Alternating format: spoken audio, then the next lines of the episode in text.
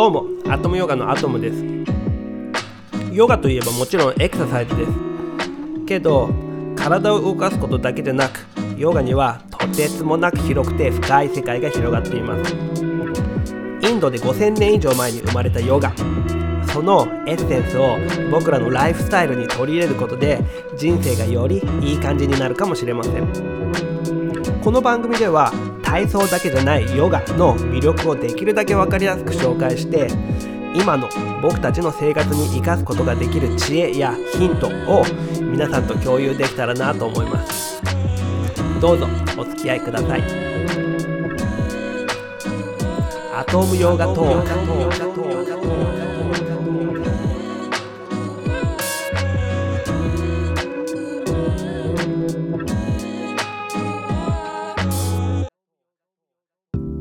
このヨガトークを始めてから今週は何話そうってことをよく考えているんですけれどもここ最近はヨガスートラ19行目がずっと心に引っかかってて今回はそのことを話したいんですけれどもそこには何が書かれているのかっていうとヨガの修行の仕方によっては天狗に転生するっていうようなことが書かれててもちろんヨーガスートラはインドの文献なので天狗とは書かれていないんですけれども日本で言ったらまあ確実に天狗のことです。もちろん天狗だけじゃなくて鬼とか天使とかトトロとかそういったこの世と天界のハーフみたいな存在に転生するってことが書かれてます。正直言うと僕実は天狗の大ファンです。と高尾山の麓で育ったからなのかもしれないんですけれども天狗はいつもそばにいた感じがしてとても親しみが湧くし山の守り神として崇められてて超かっこいいのでめっちゃ尊敬してます。だから完全に下脱してニルバナ状態っていうのももちろんいいんですけれども天狗に転生するっていうのも捨てがたい。って気持ちが湧いてしまっていてきっとこのような状態でヨガしてたらマジ天狗になりそうで。だから今回はどうやったら天狗になるのかそんなことを話してみたいと思います。じゃあ行きますか。ヨーガスートラ。天狗になる。天狗になる。と前回までの話を簡単におさらいするともともとは一つだったアートマンとブラフマン。なんですけれども心によって引き裂かれてしまっている。だから心の動きをなくしてアートマンとブラフマンをまた一緒にしよう。っていうのがヨガですよ。でそれをするためにとても大切なことが2つあります。1個目が日々の練習。そしてもう一つが執着を捨てる。この2つがとても大事ですよっていうとこまでが前回の話でした。で今回の結論を先に言っちゃうとそのさっき言った2つ1個目のいくら毎日練習するっていうのを頑張っていても2つ目の執着を捨てるっていうのがちゃんとできていないと下脱まではたどり着けずにこの世と展開の中間ぐらいに転生してしまう。そんなのが今回の結論です。じゃあまずその転生っていうのの前提となる輪廻転生の話をちょっとだけしたいと思います。輪廻転生って何かっていうとざっくり言っちゃえば全ての生き物は死んだ後また何か他の生物に生まれ変わってそれが永遠に繰り返されるっていうことです。やっぱ死んだらどうなるんだろうってすごく気になるじゃないですか。特に古代の人たちは現代の人たちなんかよりももっともっと死というものが身近でした。戦乱とか飢餓とか病気などが現代よりももっと頻繁できっと周りの人たちとか友達とかもどんどん死んでいくしだから自分も明日死ぬかもしれないっていうのが絶えず心にあったと思います。だから死んだらどうなるんだろうっていうのは今の人たちよりももっと切実な問題だったんじゃないかと思います。だから死んだら天国に行けるとか言われたらとても心が楽になってちょっと死ぬのが怖くなくなったと思います。インドの人たちは死後の世界についてバラモン教の頃からだから今から3000年ぐらい前からこの輪廻転生を信じてます。輪廻はどんな仕組みで回っているかっていうとカルマによってです。カルマっていうのは原因と結果の関係。何かをしたら必ず結果が出ます。例えば手を洗えば手がきれいになるとか例えば種を植えれば芽が出るとか会社の株とかを買って得したとか損したとか何でも原因があるから結果があります。でもちろん生きているうちにその原因の結果が出るものもあるし生きているうちには結果が出ないものもあります。生きているうちに結果が出ないものは次の人生へ繰り越されていく。そんな感じのイメージです。でこれが生きていく上でどんな風に作用しているのかっていうと例えばインドの人は道で物乞いしている人がいたら喜んでお金をあげます。なぜかっていうと良い行いをするっていうのは自分の来世にとって自分の来世を良くするチャンスだからです。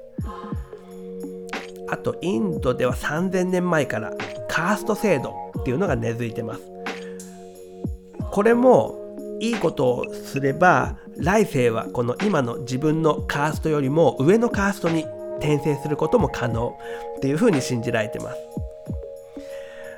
輪廻転生を信じることでいいことをしていればよりよく生まれ変わることができる。だから自分にいいことをしている自信があったら死ぬのが怖くなくなる。どころか死ぬのが楽しみになるというか今よりもいい人生が待っているから。でもヨガそして仏教ではその輪廻転生から抜け出て下脱するのがいいって教えます。なぜならば人生っていうのは辛い。生老病死四苦八苦好きな人と別れることもあるだろうしだんだんと年を取っていくし病気になることもあるし最後には死ぬ。そんな人生っていうのは辛いものだからまた人間に生まれ変わったとしてもどうせまた辛い人生が待っているんだからその繰り返されている輪廻の輪からもう出てしまって人間に生まれ変わらずに永遠の存在下脱してニルバナに入ろうっていうふうに教えます。じゃあどうやったらその輪廻の輪から脱出することができるのかっていうとさっきも輪廻転生の仕組みはカルマ。って言ったんですけどだからそのカルマをなくせば転生しません。だけど大抵人は何か結果を求めて行動します。お金が欲しいから働くとか彼女が喜ぶからプレゼントをあげるとか。けどこうして結果を求めて行動しているうちは原因をどんどんどんどん作っているので輪廻の輪からは出れません。原因の結果が今の人生のうちに来ればまあいいけど次の人生に持ち越されていくのがたくさんあるから輪廻が続いていきます。じゃあこのカルマをなくすにはどうすればいいのかというとそれは結果を求めないで行動するっていうことです。結果を気にせずというか結果のために行動するんじゃない。ただ行動する。バガバドギーターでクリシュナがしきりに言ってる。結果を求めずにただただ行動しろっていうあれです。けど結果を求めずに行動しろって言われてもいまいちピンとこないと思います。要はこの世への未練があるうちは結果を求めてることになります。ちょっとこれは絶対言っておきたいんですけれども今このしてる話このヨガトークはヨガの修行の話をしてます。普通の僕らの日常生活の話をしてるわけじゃないです。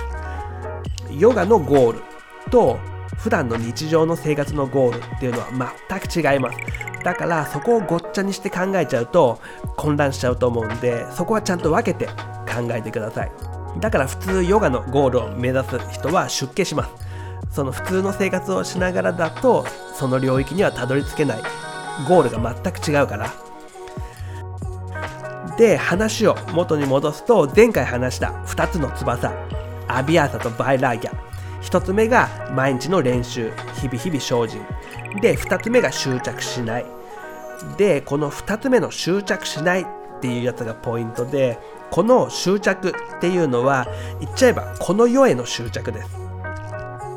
だからいくら毎日一生懸命修行しててもこの世への執着があるうちは完全に下脱はできなくてけどちゃんと修行してるから人間の輪廻からは出ます。けど涅槃の領域神の領域までは届かず天界とこの世の中間天狗とかそういった天界とこの世のハーフに転生する。っていうことです。どうですか？天狗に転生する仕組みがちょっと分かってもらえたかと思います。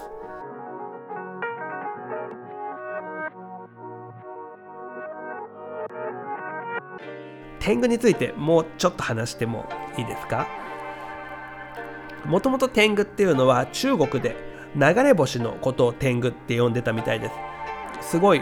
大きな音を立ててめちゃめちゃ明るい光で流れて落っこった流れ星。なんだあれはっていうのであれは天狗だって呼ばれたのがどうやら最初らしいです。で日本にその天狗っていう言葉が最初に出てきたのは637年。日本書紀それも流れ星のことを天狗と書いてあったみたいです。けど今天狗って聞いて僕たちが思い描くあの天狗っていうのは別に流れ星じゃないじゃないですか。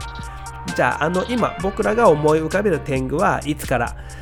かっていうと空海とか最澄とかが密教を日本に伝えた頃。だから700年代です。密教が日本に入ってきたことによって山で修行する修行僧がどんどんどんどん増えていきます。高野山金剛無寺とか比叡山延暦寺とかそういう密教は結構山で修行されてました。高尾山もそうですけど山で修行する山伏たちが修行してたけど下脱まではできずにどんどん天狗に転生していったのでお寺のある山にどんどんどんどん天狗が増えていきました。で天狗が山でいろいろするのを見た。り聞いたりした人たちが山の神様として崇め始めたりして天狗はどんどんどんどん日本中で有名になってきました。1296年にはその天狗の図鑑みたいのが出たみたいです。いろんなお寺東大寺とか延暦寺とか東寺とかそういった大きなお寺の天狗の姿をまとめた冊子みたいのがあるみたいです。それちょっとぜひ見てみたいです。でなぜ僕がそんな天狗がすごい好きなのかっていうとまず空を自由に飛べるっていうのがとてもいいですよね。で夜に活動するっていうところもなんかバットマンみたいに渋いし山の守り神として山に住んでるっていうのも尊い感じがして。けど大したことできないです。そんなところも可愛いというか憎めないです。何するかっていうとまあ石を降らしたり変な音を立てたりとか。とちなみに僕高尾山に友達がいてその人の家に行った時にちょっと昨日石がいきなり降ってきて家の中にまで石が降ってきたっていうことを言ってておお天狗やっぱ高尾山いるんだなっていうのを感じました。まあ、できることって言えばそんぐらいです。石を降らすとか変な音を立てるとか大したことできないです。もちろん天狗にもいろんな種類がいて大天狗とかそういうすごい天狗になってくるといろいろな神通力みたいないろいろなあの嵐を起こしたりとかいろいろできたみたいですけど普通の天狗はさほどすごい技は持っていないです。川天狗とか川にも天狗はいるみたいだしアマ天狗っていう女性の天狗もいるしいろんな天狗がいるみたいです。で天狗たちはとてもプライドが高くて大したことできないくせにいつも偉そうにしててとてもかっこつけててそんなところもねなんか僕はすごい好きです。今回また天狗についていろいろ調べてみてとてもびっくりした話1個だけ。1234年の3月10日に奈良県に天狗が出たって書いてあってその夜に天狗が一晩にして1000軒の家の壁に落書きをしたっていうのが書かれてました。でその書いた字は未来符その未来に富士屋とかの符未来符っていうその漢字3文字を1000軒の家に一晩で書いたらしいです。ヒップホップが生まれる740年前に一晩で1000件もの家の壁にタギングですよ。グラフィティの元祖元祖天狗だ天狗だ天狗だなんて。天狗のことがますます好きになってしまいました。じゃあ今回の話を一応まとめると今回はヨーガスートラの19行目について解説してます。19行目もう一回一回読みますね。プラクリティに束縛されているものは神々であっても繰り返し生まれ変わる。だちょっとこれ解説するとプラクリティっていうのは心です。だから心に束縛されているものっていうのはこのように執着しているものはっていうことです。神々であっても繰り返し生まれ変わるっていうのは神様になったってことはもう転生はしないから生まれ変わらないです。けど神なのに生まれ変わるっていうことは中途半端です。展開とこの世のハーフっていうようなことです。だから言い換えるとこの世への執着を捨てきれていないで修行していると展開とこの世のハーフに転生するよ。ってことです。けど昔のそのカースト制度で苦しいもっと上の位に行きたいとか明日にも死ぬかも分かんないとか病気で辛いとかそういうこの世への執着みたいのが今の人とは昔の人とは結構違うと思います。なので今その執着この世への執着を完全になくすっていうのはそんな簡単ではないと思います。だってこの世で生きているのにこの世への執着をなくさないといけないっていうのはちょっとやそっとでは無理な気がします。けどそんな気持ちで修行していると天狗になります。なります。